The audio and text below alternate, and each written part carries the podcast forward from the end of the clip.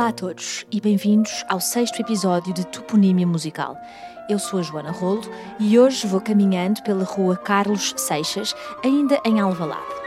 Alvalade é uma das mais recentes freguesias de Lisboa, na sequência da reorganização administrativa de 2012 que uniu as antigas freguesias de Alvalade, Campo Grande e São João de Brito. Contudo, e na realidade, o topónimo Alvalade é muito mais antigo. Vem dos tempos medievais e, aproximadamente, a partir do século XVI, passou a distinguir Alvalade o Pequeno e Alvalade o Grande. Estes nomes originaram o que atualmente chamamos de Campo Pequeno e Campo Grande. Até meados do século XX, esta parte da cidade era essencialmente formada por campos, quintas e hortas, usadas para os momentos de veraneio da nobreza e, posteriormente, como espaço de recreio e desporto da população. Aqui se realizavam alguns dos acontecimentos mais importantes da vida da cidade, como a Feira do Gado e a Batalha das Flores, que tinham lugar precisamente no Campo Grande.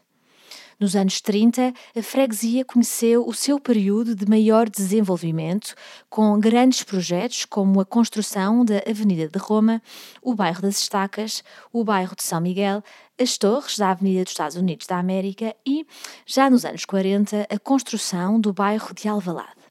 É precisamente aí, muito perto, que podemos encontrar a Rua Carlos Seixas.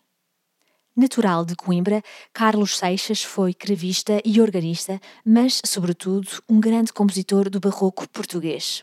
Ao contrário dos outros compositores seus contemporâneos, que foram bolseiros da coroa portuguesa em Roma, curiosamente, Seixas parece nunca ter saído de Portugal, tendo-se formado com o seu pai, herdeiro da tradição organística ibérica.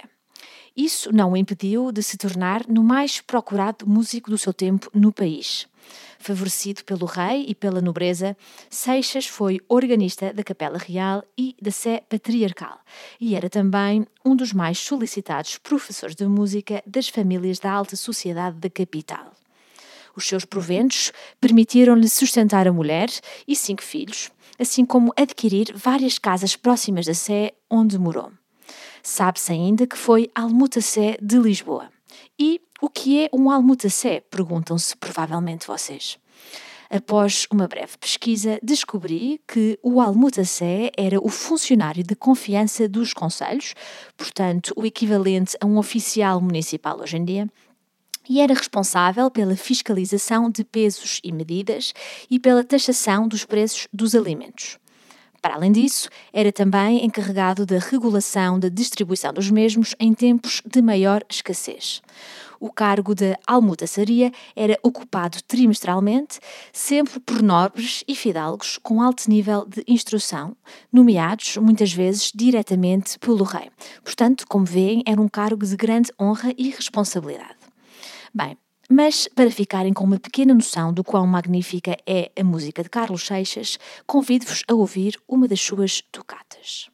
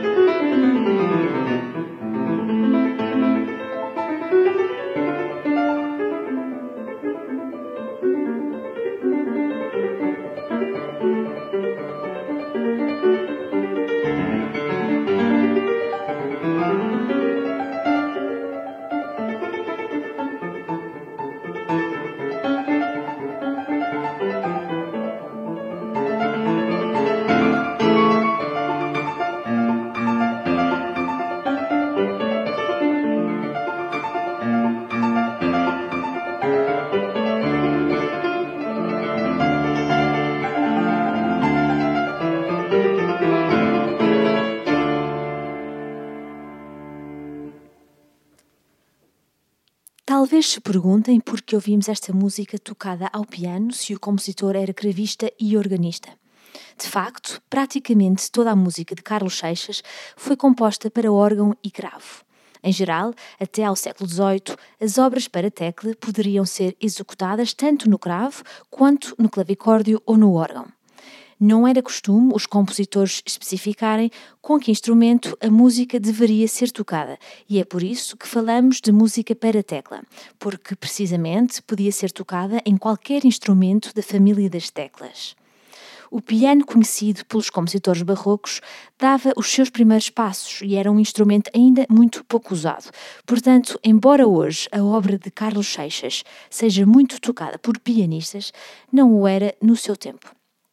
Aliás, na realidade, a música de Carlos Seixas era provavelmente apenas tocada por ele próprio e, quiçá, talvez pelos seus alunos. Neste tempo, não se fazia distinção entre a figura do compositor e a figura do intérprete como a fazemos hoje.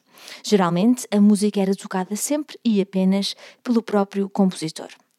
Aliás, era comum os compositores escreverem uma obra para uma ocasião especial e, após a sua apresentação, ela era arquivada e raramente executada uma segunda vez. Só no século XIX se tornou comum a execução frequente da mesma obra e por outros músicos que não o próprio compositor.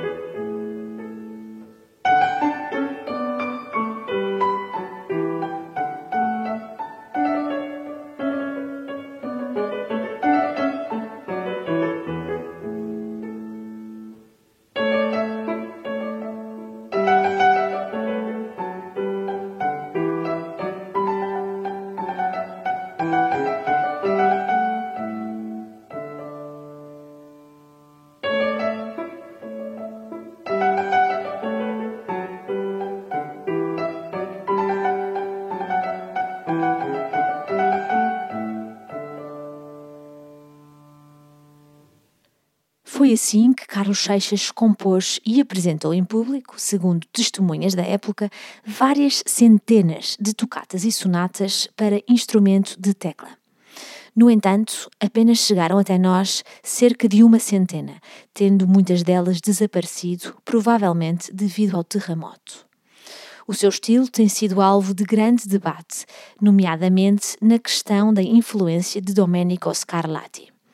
A música de Carlos Seixas era bastante diferente do estilo italiano que era vigente na época, o que a torna muito original. Os musicólogos falam de um conjunto de sonatas de índole própria, que alguns consideram provinciana por não seguir o modelo scarlattiano, ao passo que outros falam da criação de uma sonoridade genuinamente lusitana.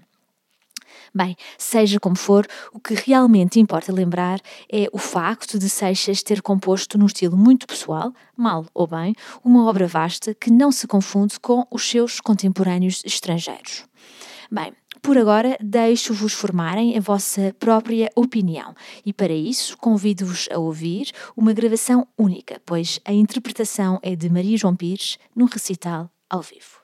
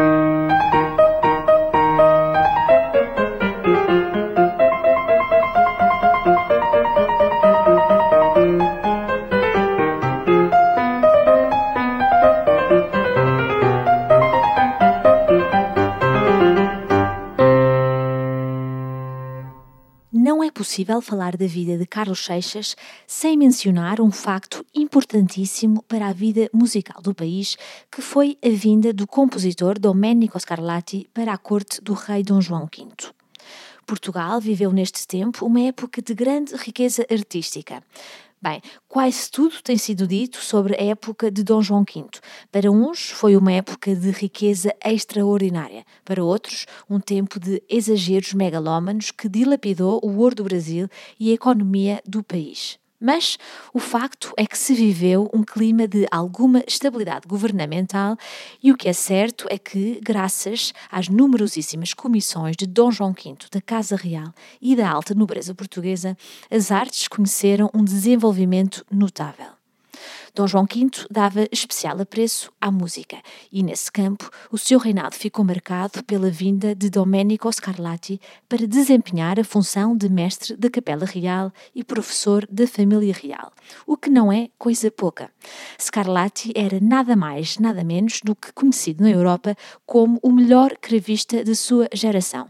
Portanto, imaginem, um dos melhores músicos do seu tempo, trocar o seu país natal, que era a Itália, pelo pequeno e periférico Portugal. Foi algo realmente inédito. Graças à tendência para a pompa e fausto do rei, Domenico Scarlatti, que aqui era chamado de Domingos Escarlate, recebeu em Portugal todas as condições para que o seu trabalho fosse o mais rico possível, tendo ao seu dispor mais de 30 cantores e tantos outros instrumentistas, a maior parte italianos. Foi graças a estas fantásticas condições oferecidas pelo rei que, durante os 10 anos que viveu em Lisboa, entre 1719 e 1729, Scarlatti escreveu uma enorme quantidade de música.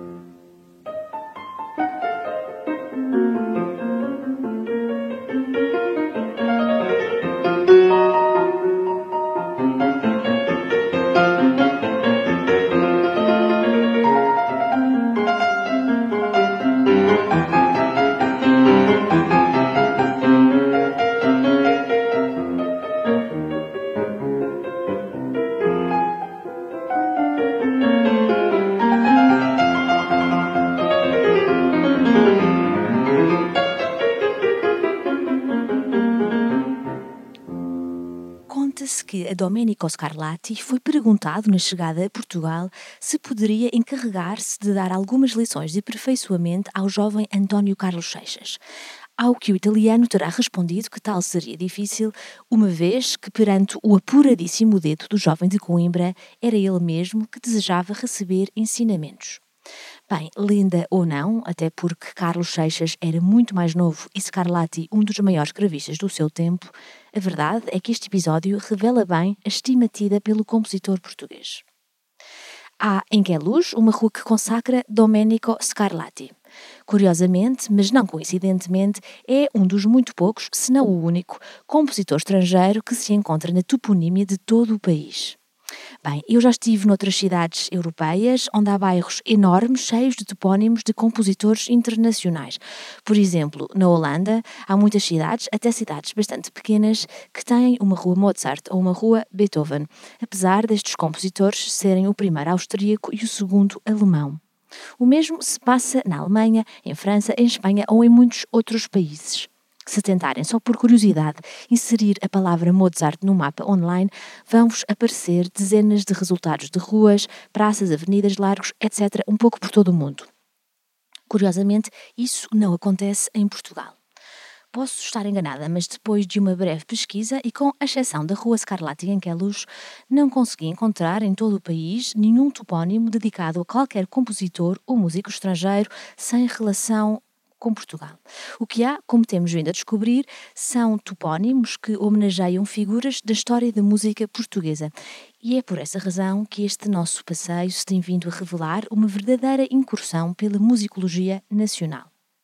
Como tal, despeço-me por hoje com mais uma brilhante peça, uma tocata em Dó maior de Carlos Seixas. Por hoje é tudo. No próximo domingo encontramo-nos na rua Dom Pedro Cristo para continuarmos a passear com muita música e muita toponímia. Adeus e bom fim de semana.